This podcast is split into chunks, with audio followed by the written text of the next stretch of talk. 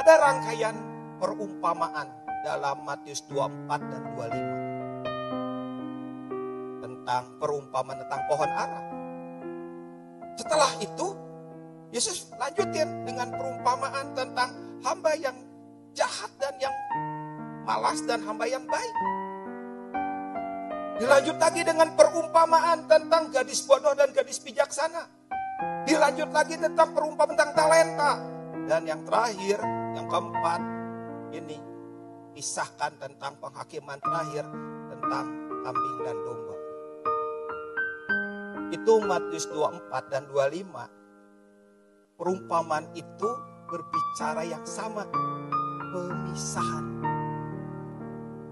Kepada hamba yang baik dipisahkan dengan hamba yang jahat dan malas. Matius 24 terakhir.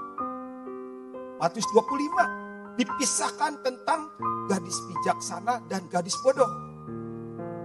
Lalu dipisahkan lagi tentang perumpamaan talenta. Hamba yang menyimpan dalam tanah dan hamba yang mengelola talentanya. Dan inilah perumpamaan yang terakhir yang Yesus katakan. Penghakiman terakhir tentang domba dan kambing. Empat berturut-turut tentang pemisahan.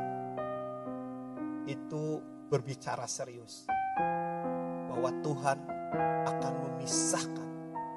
Dan keempat perumpamaan ayat Matius 24 dan 25 itu juga berbicara kepada gerejanya.